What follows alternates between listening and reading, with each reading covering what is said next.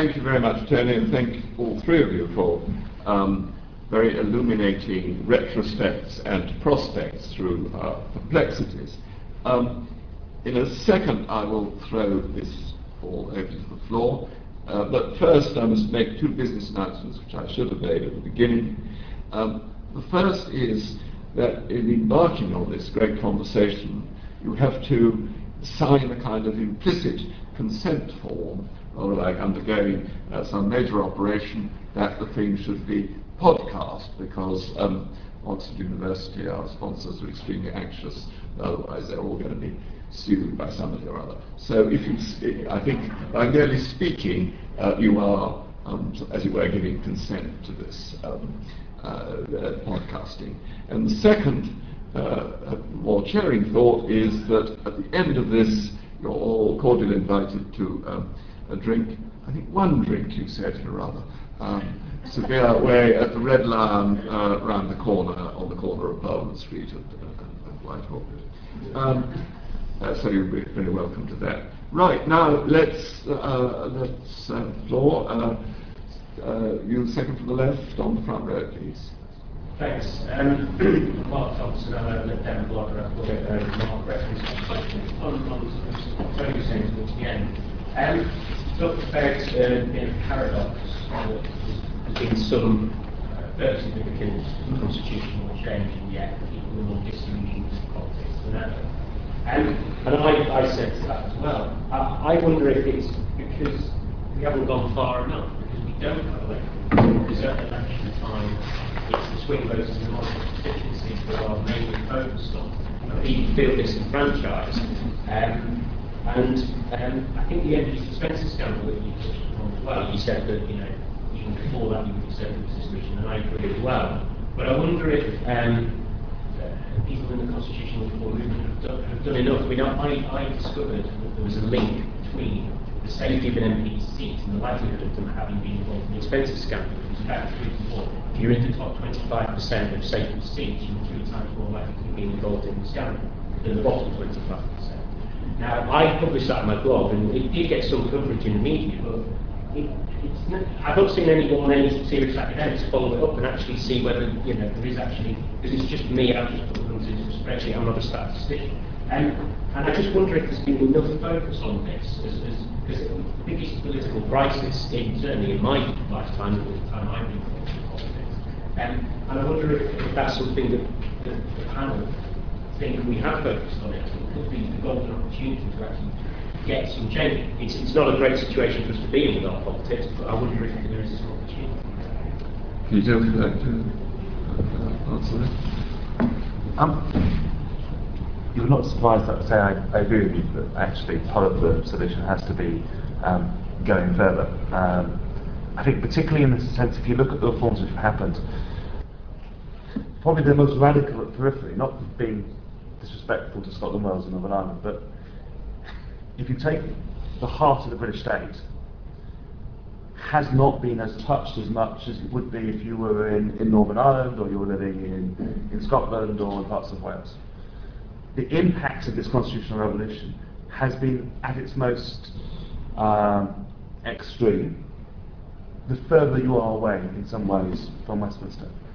Um, and actually, there is a huge case for, for more reform. I think where Tony's right is that yes, we need um, institutional reform, and my organisation you know, exists to help deliver institutional reform, whether it be to the electoral system, to decentralised uh, power, to a former House of Lords, whatever. But also, we have to change culture. And I think the lesson from the last 20 years is that's more difficult than actually just institutional reform. Institutional reform is an important part of it, but changing the culture is, um, is vital. And where I think the MP's expenses scandal comes in, in one sense, it's both a positive and a negative. On the positive side, it convinces people that, that actually the system is broken. And that is actually I mean, I used to go on the radio, and I used to constantly kind of have to try and I actually remember being in one of these rooms and Tony asked me a question about something. He said to me, I have to actually prove that things are broken to justify them being changed. And, and it was kind of a salient lesson for me that I actually have to kind of justify why change. Now, in the minds of the public, the MP's expenses scandal has cemented the fact that things are broken. The downside is the culture of anti-politics, and, and reformers have to be careful we don't, but we don't promote the culture of anti-politics, has become greater. I now talk about us operating in the age of Paxman. Basically, the public thinks now that all politicians and all people involved in politics are lying. And, and that's a very corrosive and dangerous place to be. I think it's somewhere we're going to be for quite a long time. But we have to use that to produce positive change, at the same time convincing people that, that things can change. And that's why it's actually quite difficult. You know, we, as a movement, we have to be an optimistic, hopeful one, that I, things can be better. And the problem is that one of the dangers of the scandal is actually that not that the anger which was there at the beginning, but actually it's very quickly turned to lots in the minds of lots of people to the idea that no change can happen, that it's not worth changing, that you can't change it because they're all, you know, if you get rid of this person, the same person's, this person's going to be as bad. And that is actually a very difficult thing for us to deal with. Gentleman in the middle there. Um, yeah, my name's Mark Parrott. I'm from the Campaign for Real Democracy. It's a very grassroots uh, campaign about localism, really real localism to neighbourhoods. Um, and it does talk about, think about the constitution and the political economy that we live in. I say thank you to the gentleman here about the Clues for one thing. I hope that gets uh, reported on, but it's very interesting on the forward and uh, will be checked out about maybe about how power corrupts. is kind of an area interest. Um, but my, my point really is, I, am hoping I can give, hopefully offer something in terms of um, sim simplifying things. I don't know if I can achieve it. I'm here with three students from school I work. It's you. Um, if we look at um, what Charter 88 has achieved and attempts to achieve, I see it as being confused, and I agree with you about that. I'd like to think about what are those keys about? What is the key that will really unlock democracy? So first of all, to, to start by simplify things, what is democracy? What is real democracy? Look at this room. A table, you're sitting around here, it's half a semicircle. Interestingly, symbolically, only some of the seats are filled. Um, it's not a whole circle, and we're sitting here and we're listening to you. It's great, and you presented interesting, important information. But really, um, that's a structure, a very grassroots structure that, for me, is, is missing in terms of how we think about democracy. Why, we should be more equal here, I think in the way that we sit and the way that we relate and, and, and about how voice gets expressed. Now, we live in a country of 60 million people, so that's a very idealistic point of view to put across. But real democracy can happen in small groups of people.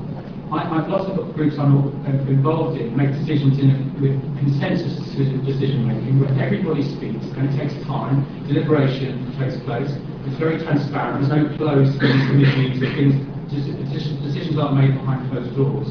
And it takes time, but eventually consensus is reached. And if it isn't reached, people, people go away to think about some more, and or, or maybe think of a different idea that we can have consensus around. And by doing that, create, no, there isn't a minority that feels excluded, a large minority.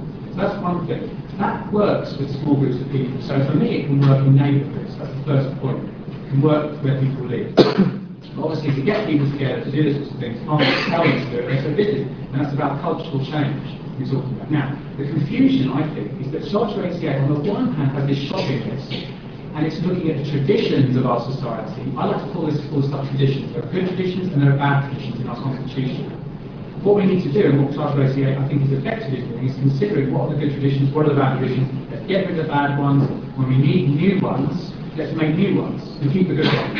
And that's a call. But if you want cultural change, if you want genuine cultural change, I think we need to really consider much more radically the way that the state and the market controls and, and suggests and um, invade, continues to invade everybody's lives. So right-wingers believe that we should need a smaller state. They're kind of half-right. Left-wingers believe we need, don't need the market to be so influential in our society. They're kind of right.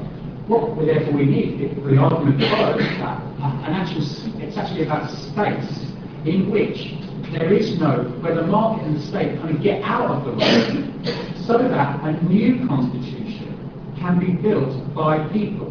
I think that's- That constitution has to have values of equality. Can we, can I, can I really stop you there My because, point is, my point is that can we start to consider the civil society as the third, real third way from the ground up that can actually have equality one day with the state and the market? And we have to consider what that would involve. And we have to allow that space so that people can create a new political economy based upon the values inherent in what we think of as real democracy, where everyone is equal, where decisions are made through decision making that is open and transparent, and to, to finally, finally finish, what Mr. Wright spoke of about government, strong government, where people can act together. At the moment, when people try and do things in their communities, it's almost impossible It's all academic. get anything done. well, I really, it is academic. I mean, I do, I mean, I do very much take your point, which is that we need to revive the public square. We need to have much larger uh, forms of deliberation and not uh, this little all by a panel um, uh, tell you what to do. I, I, I entirely take that point, but I think we must have some other ones too. Gentlemen on the seat. A question. I, uh, I uh, run an organisation called the Independent Network to promote more independent candidates. Um, I, it's one of the interesting things about things like democratic reform.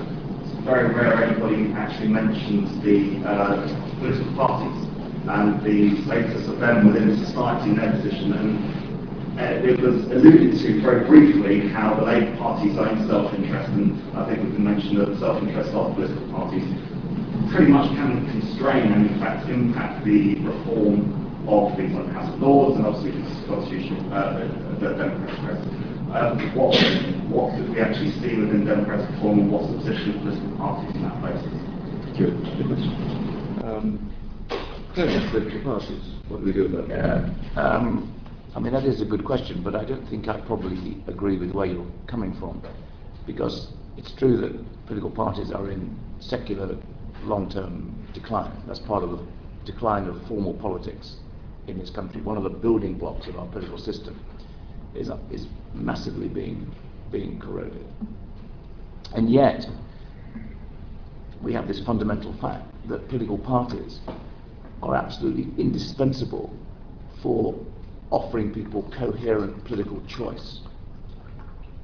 It's, it's the only way that you, you get coherent programs offered to an electorate, and it's the only way you can be sure of holding a group of politicians to account collectively. So you've got, you've got again, one of these many paradoxes. You've got, you've got the paradox that an absolutely indispensable institution, because of the function that it performs, is in grave decline. And so the question becomes, do we try to, as it were, to, to rebuild the formal institution, or do we find other ways of, of doing things? Uh, and the answer is you probably try both, uh, which is what you know why they're trying the primaries for, for parties to try to, to, to, to open them up, make them people more involved. Um, I'm actually quite in favour of thinking about how we can enable people who are not party people, because you know the fact is 99 point something percent of the people in this country are not party people.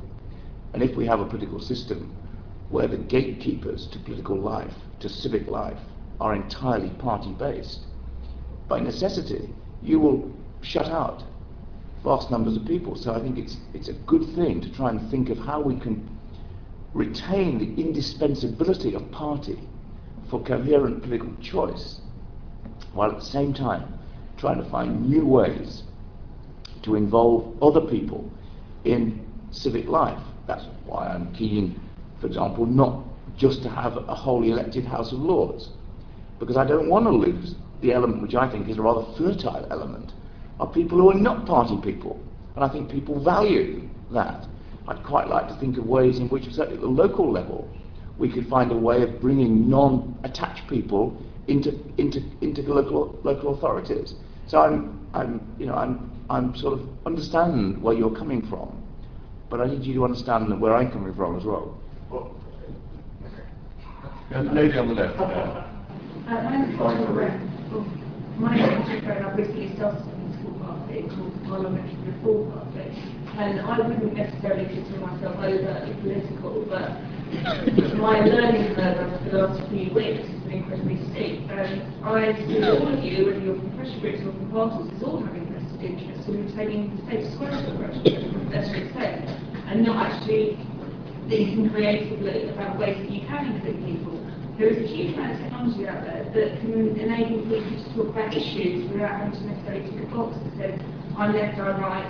There are other ways to engage people that I think are much more effective. And I've spoken to a lot of young people and a lot of people my age, you know, middle-aged people, older people, who are sitting there and saying, well, actually, I'm not bothering to vote. And I'm pretty astonished by that because they feel incredibly alienated. And I don't hear anything here that, that suggests that you're thinking any way that's outside an academic box or a creative box or utilising new technology to try to speak to all people. So I do think you're, you know, that you have a vested interest in retaining people there. Tell, tell. David, do we have a vested interest? Well, um, now you're making some interesting points. I think that, uh, I, I mean, one thing I wanted to say is that there's a very good book by, by someone called Dalton called Democratic Challenges, Democratic Choices.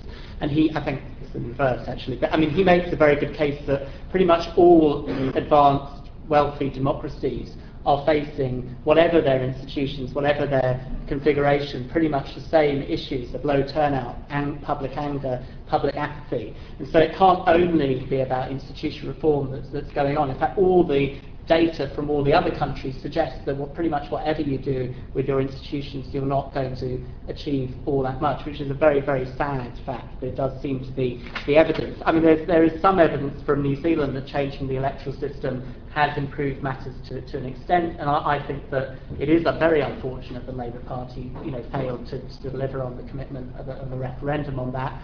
And I completely take your point that new technology could achieve an awful lot to, I mean, to, to, to, achieve this notion to a large extent of popular sovereignty. And this was a very, very big value in the Charter, that, that, you know, that the Constitution ultimately belongs to the people and, and, popular sovereignty is important. Unfortunately, it wasn't necessarily clear whether the Charter was always consistent on that. Certainly when it came to Europe, they were inconsistent on that. But this notion of popular sovereignty can be dangerous because it can go, go, result in, in, minorities and, and, and uh, you know su suffering disadvantage. So it should, and, and lo lo lots of other problems with it. But it is a very important value. And yes, I agree with you that new technology could could, could, could do a lot in relation to that. Right at the back there. Yeah.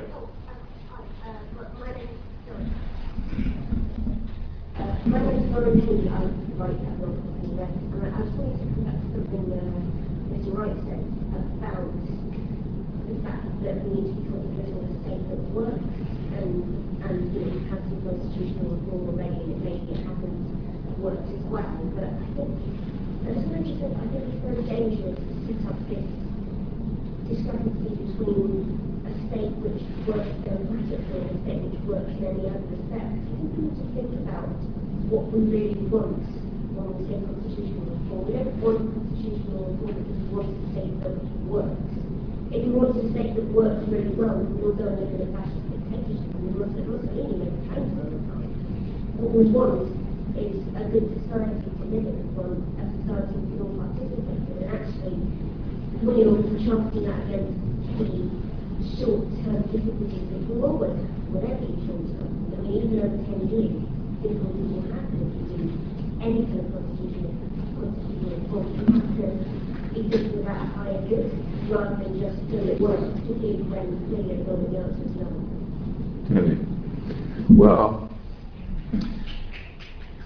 Well, the problem is, never mind about other people, I speak for myself.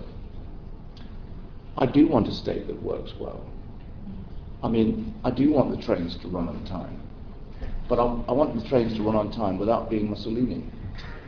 I want, I want a police force that catches criminals. I want schools that educate my children properly. I want a health service that cures me. I want all these things. That's a state working well. I think those are the constituents of a decently run and livable in society. So I wouldn't, I just wouldn't accept the contrast here. I think, I think a constituent of good government is good accountability, good scrutiny, and all that. But for goodness sake, don't put these in separate boxes. Gentleman at the front. Yeah, Stuart Hill, I'm actually an activist uh, from Unlock Democracy. Uh, and with all the concentration that there is of people around this vicinity about, uh, in the Westminster Village about an election sometime next year, they completely missed the fact that there's already been an election in the Northop village uh, in Flintshire, which I went to on behalf of Unlock Democracy at a by-election because the poor unfortunate incumbent died. Uh, and uh, 2008 has seen the collapse in the Labour vote and they lost control to an alliance of Tory, Lib Dem and independent councillors. Uh, so it was like, shall we say, it was, there was a, shall we say, it was a, a vision of what might happen somewhere else too. Um, we didn't have any impact on our democracy in the voter turnout, but it was over 50% in a local council election, which is quite, quite remarkable in terms of these days. And that was helped by the fact that they had a hell of a choice. They had the three main parties and two independents, and I'm sure that the, the turnout was a reflection of the fact that people thought it would make a difference they, they had a real choice in, that, in those particular uh, circumstances. The election was won by an independent. The three main parties all had excellent candidates and ran strong campaigns, but the people in their area could have preferred an independent, and it was described by the local media as a landslide result, landslide victory for the independent. The independent candidate got 29% of the board. Yeah? And so, one of the things that we're about is, you know, what would have been the difference if there'd been the alternative vote operating or the STV or anything, rather than the ridiculous situation of more than two-thirds of the people in that area Yeah, yeah. voting for someone else. Absolutely. Can I just say the, the, the, the, last, the last point, and that is one of the things that's come out of the election, or will be in in the kind of a follow-up, is a further meeting of the five candidates, if they all would appear, with a, one of them is now the elected councillor, with a view of drawing up a job description for, who, for the councillor for the future, uh, i.e. A written, a written job description and a contract with the local community, because there's no responsibility as to what the person does or what an MP does for that matter. And that, therefore, just to finish, is there will be an ongoing dialogue in that area Yeah. between Yeah. the candidates and the community. So, uh, I have uh, three questions. very short. Yeah. Very short, just, just. I think one. Can you just narrow it down to one? Because uh, I didn't talk to her because the concept because it is very inclusive and the idea constitution as well is the same. And in my view, I thought have three questions related to what you have stated here. And this question is that you made mention to the idea of assets of Europe for uh, democratic development in the UK. What is it? Right, okay. And one more question. Uh, gentleman in front there. Thank you very much. Looking forward to what you might want to be, uh, how you take it forward. Um, three ideas. Um, one year and four. The first thing I think very important is to drop any all of this stuff about left and right and where you've come from on the left and start being representing the people against the state. That is the way I see it, bearing in mind the changes over the last 20 years. The second thing I'd, su- I'd suggest is that there should be an ideal to support the institutions inside the Constitution which Dr. Wright referred to, and that hasn't happened. With the undermining those institutions core of many of the problems, and I would suggest that on that particular point, that one of the reasons for the MPs expenses, if not the major one, was the fact that the MPs didn't matter anymore. So no one was supporting getting lots more money because they had no perceived important problem. And I think that's a very important issue. So we've undermined select committees, we've undermined the of MPs, we've undermined the cabinet, we've undermined all the different functions within the Constitution. That's a very important thing. And the third thing is just something that uh, Mr. Earl said earlier, Dr. Said earlier, which was what are the principles underlying the uh, Constitution? And to have some principles, not an action list, which is what 10 totally reasonable ones can't. There was an action list, a sort of shopping list, an action list. But to go back and say, these are the principles we stand for, it's much easier uh, to operate with those. It wouldn't have to be very many. And those are the three suggestions I'd make, getting forward into an organisation that might have a big difference. John, I'll let you one. Yes, uh, John Stratton, uh, could I just uh, follow up, um, uh, Chairman, on your point about Europe, because this is a huge gap in, uh, about in Unlock Democracy's uh, kind of portfolio. Um, I've recently done research, and for example, things I didn't know, the European Parliament elections, every country has its own system of election. So we've got 27 different ways of electing members of the same Parliament.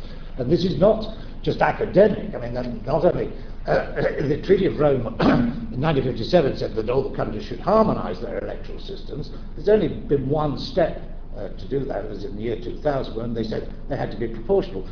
But they didn't say how proportional, uh, because we've got closed list systems, we've got single transferable vote systems, we've got open list systems, uh, and then having done all, having all these different systems, they then have different ways of counting them. They, we have the, the, the d'Hondt method of counting, and so on and so on and so on. And it's, it's very serious. For example, uh, the age of voting in Italy is 25.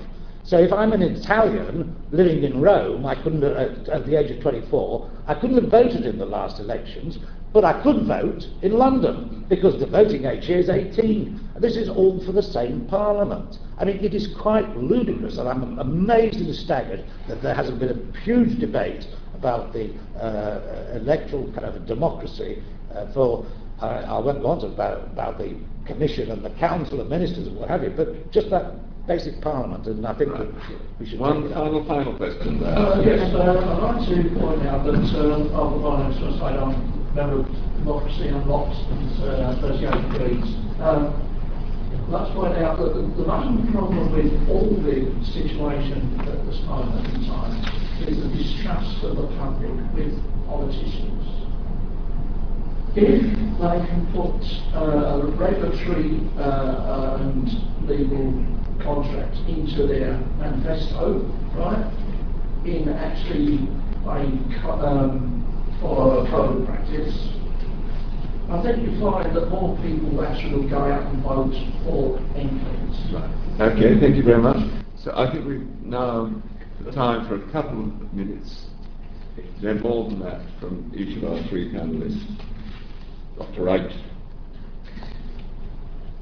Um, what's interesting about the last question, of course, is that in many respects, we're in a much better position than we once were because, because of all kinds of transparency and accountability mechanisms. We know far more about people in public life than we used to. I mean, we used to know nothing about people in public life, which means that when you read the memoirs and you discover all the things they got up to, um, they wouldn't last five minutes these days.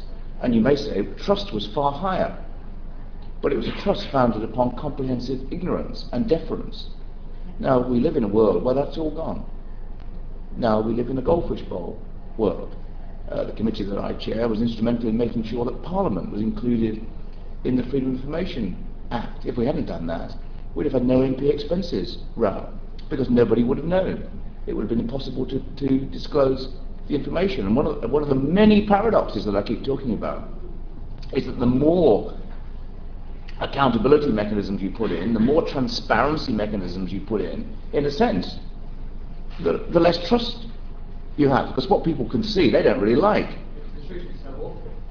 Because they, and so and so you, it, now you know one hopes in the spirit of constitutional optimism that this is a, a transitional period that we shall enter a more grown-up world where people you know will not um, will not regard every disclosure as a, as a reason for further uh, disengagement. I mean, one of the reasons, can I just add, so I'm not sure how long I can go on for, but one of the reasons why um, I'm quite interested in how, in how we do things in the House of Commons is partly because I think the House of Commons matters. Um, if, we start, if we start thinking that the country's central representative institution doesn't matter, then I think we really are in trouble. But I think it, because it, the way that it operates at the moment, reflects a world that doesn't exist. It reflects a world, I think, which still thinks it's engaged in sort of tribal politics of 50 years ago, and the sort of things that people are recommending, which is, which is a more grown-up and more consensual way of doing things, which are far more normal in other political systems, is quite alien here. We just come here to knock six bells out of each other. Um, you know, and that's what, you know, many merits in that. But it's not, I don't think, a very grown-up way of doing politics. So if, if we, I think, amongst other things that we can do, we can try to do things slightly differently here. I put a salutary note in um, that you know there really isn't a magic bullet here. All there's no reason to think, for example, that other electoral systems, and I speak as an electoral reformer, there's no real evidence, the academics will correct me if I'm wrong, to suggest that other electoral systems have a real impact on electoral participation. They seem not to. They certainly don't have a, an impact on whether you have corruption or not. Um, you know, we don't have corruption because we've got a first past the post electoral system. Look at STV systems around the world. Look at all kinds of systems. I mean, there's, so there's no there's no connection there, and that brings you back to the to the cultural point. And then perhaps I'll just end by picking up the Europe question, not because I want to talk about Europe, but because I think it illustrates a general question to which I haven't got an answer, but goes to the heart of many of our issues. It seems to me that we we want Europe because democracy is about going to where power is. It's about trying to discipline power in the public interest. Now, most people understand that power has ceased to reside at the level of the nation state. If we really want to get a grip of big things in the world, like the financial, like global financial institutions, you've got to go to another level to get hold of them. So that's the fundamental reason why democracy has to go to the levels where the power is. But the problem then is, how on earth, in doing that, do you make it recognizably democratic? Because it just feels alien and out there. And we don't know the answer. We do not know the answer to that. Peter. Let me follow on from, from Tony, because um, I'm a passionate pro-European. That's actually a help warning. It means a lot of the audiences I talk to, I'm in a minority of one. Um, but I'm also a passionate pro-democracy. I think there is a huge challenge in terms of how we make governance above the level of the nation, the nation state, work. Um, the European Union is probably the most democratic attempt in, our, in global history to do it. Um, it is not sufficient. How we actually build um, a, a democracy at a continental level where there isn't a single nation, where people come from very different cultures, from different countries, different backgrounds, is a huge challenge. Um, and it may be one which ultimately we are doomed to fail. The problem is, if we're doomed to fail to create, and take democracy away from the state and move it to a supranational level, then ultimately that's a very bleak world, because it actually means that you know, where there are decisions on a continental or global level, that ordinary citizens will not have control over that. Um, and unless you believe we can kind of turn the clock back, um, then that is going, that's kind of not a very optimistic one. On the other hand, I think there is the curdling of a kind of, of a democratic debate at a European level. But the, the, the challenge is, I don't think the democracy movement has managed to take that step. If I meet democratic reformers from elsewhere in Europe, there isn't yet a European-wide democracy movement which actually organises and tries to deal with the challenges. That's a challenge for the future, and it's a very difficult one. Um, let me just take on some of the other things. I think one of the things we have to say, I, I regularly say to political activists, whether they be independents or members of political parties, and I actually thank them, because actually anybody who gets engaged in politics, whether it be as a community activist or as a as a member of a party or whether they're running an independent campaign or a local political party or whatever, are actually people who are trying to improve the quality of our democracy. I think as a society, we actually have to thank those people more and actually celebrate them because actually they are part of the solution, not the problem. Um, and in our small way, I try and ensure, that we do that, but we as an organisation do not promote the idea that actually people who are involved in politics are bad, because we are part of the political system ourselves as an organisation, and we to celebrate it. I am optimistic about the democratic future of this country, because I actually believe this country has a huge potential to change and adapt and reform over time. And I think our history shows that, and I think the last 20 years show that, and I think, yes, there are great challenges going forward, but I'm optimistic that we can find solutions. Yeah, I, I think Peter's point about uh, politics and involvement in politics is extremely important because I honestly think that, that many of the reforms which have taken place ha- have been important and they've been, uh, in many cases, valuable. And I also think that it, it, it's very disappointing that so many people have such a negative uh, view of, of, of, politics in this country. It's, it is far, far, far from perfect, and a lot of it is self-interested. But politicians in this country are not desperately corrupt. In fact, they're, uh, compared to many parts of the world, very uncorrupt. And I, I don't believe that most uh, politicians are, are uh, more dishonest than, than the average uh, member of the public. And I think that uh, Peter's right, if we're going to have a conversation about improving democracy, we have to have that as a positive conversation and not a negative conversation in terms of, being so negative about politicians. Well, it's a democratic conversation. Because we're all about democracy, but this is not democratic. What? The next meeting is a democratic meeting. Everyone has equal. Has but what, what, well, I think you, you I mean, to, to, to, be fair, lots of members of the audience, including yourself, made, made, made quite substantial contributions. But in any case, we, we, well, well, people didn't have a conversation. One way is one-way traffic. I'm just breaking the rules now. That's the only way I can actually have two-way traffic, and everyone else. Well, this chap's just summing up. To be honest, I think that's right, fair enough to let them get on with that. You know, because we've all got something to get as well. Sorry. Um, yes. So, so just a few, a, a, a, few more. Sorry, I think we do. Yeah. It's still actually important. I mean, I'm not so sure that you know every meeting we do should be entirely democratic, but I do get the sense as a young person and a young woman that I am just in another room being lectured at by four white guys who are older than me. I'm sorry, it happens. We are. We are. To be fair, we, sorry. You were coming to a discussion on democracy. You came knowing you were going to hear these people. And the other thing is, I have to say, we, we, we, had planned the meeting with Helena Kennedy, and Helena Kennedy pulled out. Yes. We made we made a huge effort to include yes. uh, a, a, more representative panel. So, but, and that's not the reason for not asking people to sit round a bit closer to you, like. Well, well, people could have sat wherever they, they wanted to sit and be better. No